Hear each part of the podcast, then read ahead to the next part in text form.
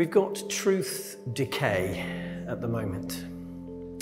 Whether it's uh, Boris unable either to decide or remember when a party was or was not a party, whether it's Donald Trump, whose practice seems to be simply to shout louder when the facts, as over the last US election and the Capitol riots, are not as he would wish them to be.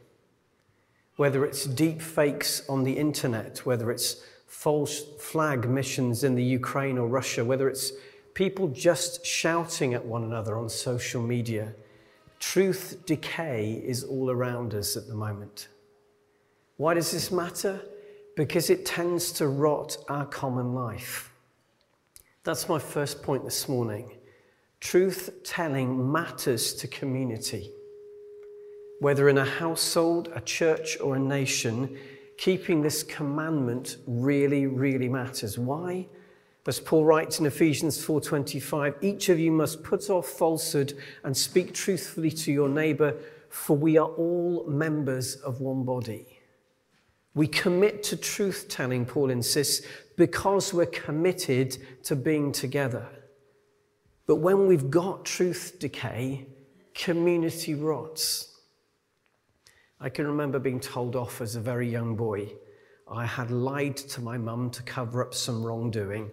And when found out, her hard words resonated. She said, How can I trust what you say in the future?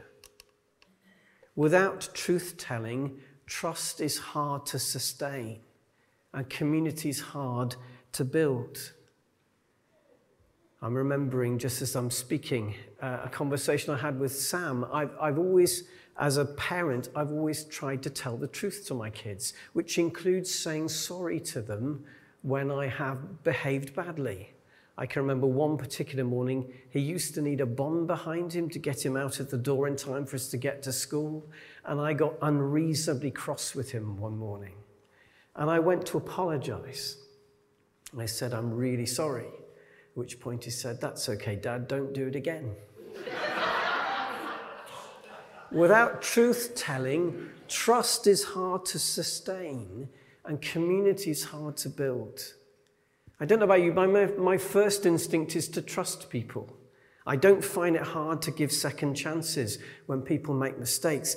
But when I find that I have been misled, or that I've been lied to or lied about, I find I become much warier. A colleague and I were at a meeting with the leader of another church uh, uh, around, uh, who assured us about something.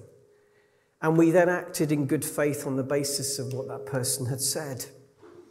It turned out it wasn't actually untrue, but that person had significantly misled us.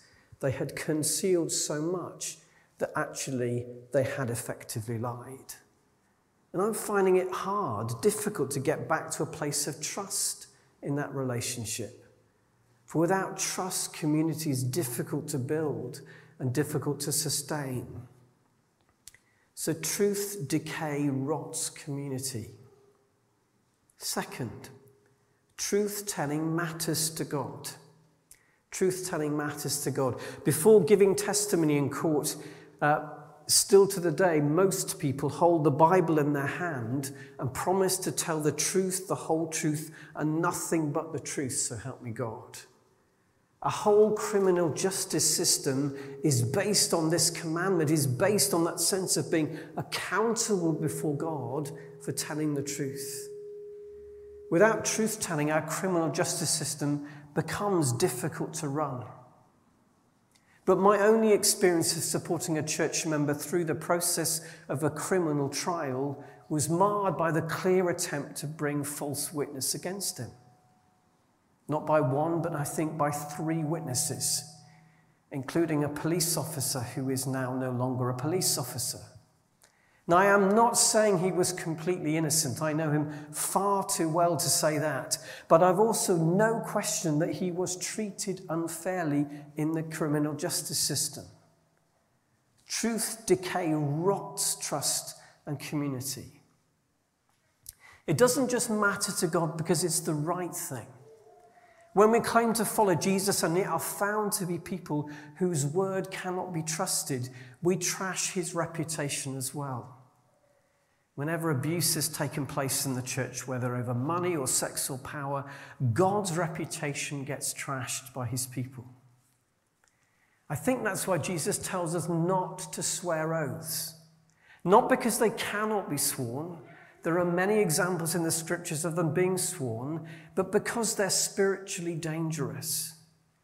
Jesus points out in verses 34 to 36 that people were playing games. They were claiming God's backing without actually naming him.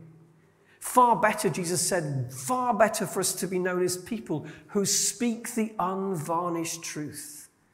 Verse 37 all you need to say is simply yes or no. An older translation said, Let your yes be your yes and your no be your no. Far better to be known as a person whose truthfulness is known because you follow through on your promises, because you speak the truth even when it costs you. You might be thinking, just why are oaths spiritually dangerous? Simply because when we swear an oath to God, yes, we're binding ourselves to keep it, but we're also, as the guarantor of the oath, pledging God's character to keep it. We're making God a party to our oaths. We're making God responsible for our failures. So if we don't keep them, then we're dishonoring God's character and majesty. And actually, we're laying ourselves open to judgment. As Jesus says, anything beyond this comes from the evil one. Anything beyond this gives the devil a foothold to exploit in our lives. Of course, God is always compassionate and mercy. Of course, God is slow to anger and of great goodness, but He does not like us trashing His character. Why? Because our inability to keep our promises calls into question His faithfulness. That God will not stand. I remember being taught many years ago by David Pytches, who was uh, the leader of St Andrew's Chorleywood, and it was under his ministry that New Wine came into being. And I remember him sharing with us an example of somebody who, uh, a couple of folk who'd broken oaths and then needed to be released from them. They were, had been a couple of times former monks and nuns who had gone on to marry Clearly, they'd sworn an oath of celibacy. They'd gone on to marry and then found that they were unable to conceive, unable to have children. There was no medical reason why they could not do so. And they came for a prayer ministry, and David and Mary, his wife, prayed for them, and they felt led to ask them. Um, you know, to break the oaths. They'd broken the previous oaths and they needed to ask for grace for having broken them. Matthew 18 18 tells us we can be loosed from previous oaths we bound ourselves. We can repent and be released from previous oaths, but it does need to be done. When they prayed like that for these former monks and nuns, they found quickly they were able to go on to have children. They had to repent of the broken oath of celibacy and be released from it. If you're in that situation, I don't think there are many former monks and nuns, but if you're in that situation where you have broken an oath, maybe through divorce or whatever, come and speak to me and we'll set up an opportunity to do that, either with myself or with members of the prayer ministry team. Spiritual oaths can be dangerous. Truth telling matters to God. Third, Truth telling is part of our living sacrifice.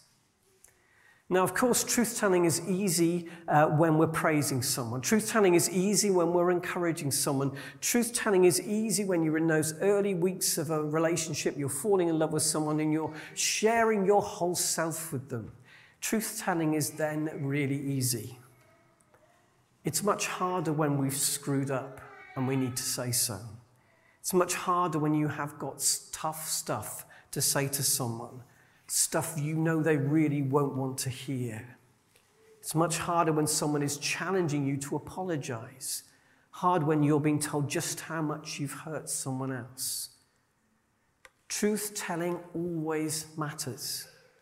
But telling the truth when we know we might suffer or lose for doing so is a costly living sacrifice but it is one the Lord expects from us. one that the Lord will honor whenever it's offered. Beware the temptation of half truths.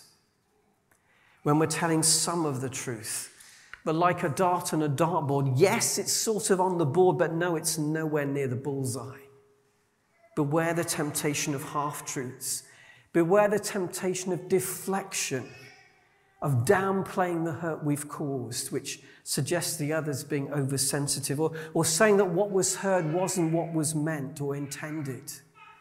Beware the temptation to gloss things, to put the best possible light on our words or actions just to get ourselves out of a tight spot. Beware of turning things back, of getting your, rep- your retaliation early, or choosing to be so offended and so hurt to, that gets the other one who's challenging us to back off. Now, it may be that you have never played any of these games around truth telling. May well be that. Maybe it's just I've seen them a lot. But they are, do get played. Beware the temptation of half truths of deflection, of gloss, of turning things back on the person who's challenging you. Beware also the temptation to novelize, to novelize. When we're really hurting, our stories tend to grow in the telling. Our grievances tend to get embellished, and even simple incidents become novels. By which I mean not just what happened, but also how we felt about it and what we assert the other must have meant by it. Half truths and novelizations are part of truth decay as well. I handled many things badly when I was a curate, but I handled one thing particularly badly. A small group was struggling.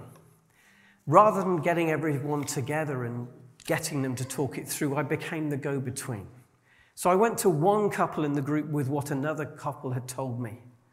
But couple A were hurting, and they'd given me a novelized version of their pain, including a really harsh account of couple B's motivations. So when I told couple B what couple A had told them, they were flat out shocked at what couple A had said about them. So, of course, as you do, they fired back. When I then went back to couple A with couple B's angry response, all hell, frankly, broke loose. Truth decay rots community. So, when I next faced a problem in a small group, I insisted that the complaints which I'd listened to had to be brought to the group leader face to face. That made those complaining accountable for what they were saying. And as I sat with them, I noticed that their complaints had shrunk in size from when they'd first been presented to me. No longer allowed to load me up with bullets to fire as go between, they were measured, speaking face to face. Now, I can't tell you the conflict, the conflict was worked completely through, but the collateral damage was so much less because they had spoken the truth to one another and measured it rather than novelized it. I wonder in what areas you're finding it hard to commit to truth telling. Where might you need to put something right? I wonder in what areas you may be settling for half truths, either deflecting or glossing, maybe turning stuff back on someone, or novelizing with offenses and grievances growing in every single telling. All of these can be part of our truth decay. Truth telling is part of our living sacrifice. The Lord expects it, it honors his character. A final thought is that where truth needs to be spoken, it needs, of course, to be spoken in love, as Ephesians 4:15 puts it. A verse that also puts speaking the truth in the context of the health of the body of Christ.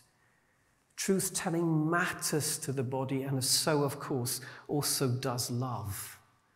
The body cannot do without either.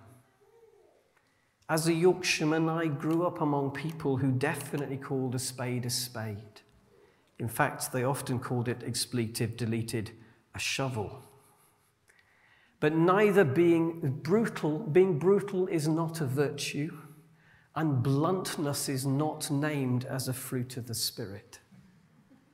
Where hard truth needs to be spoken, it doesn't become more true from being spoken without compassion. A scalpel wound is much easier to recover from than a hammer blow. Measuring our words, as in the second difficult small group conversation, measuring our words is part of speaking the truth in love. So, keeping this commandment really matters, for truth decay is all around us in our culture.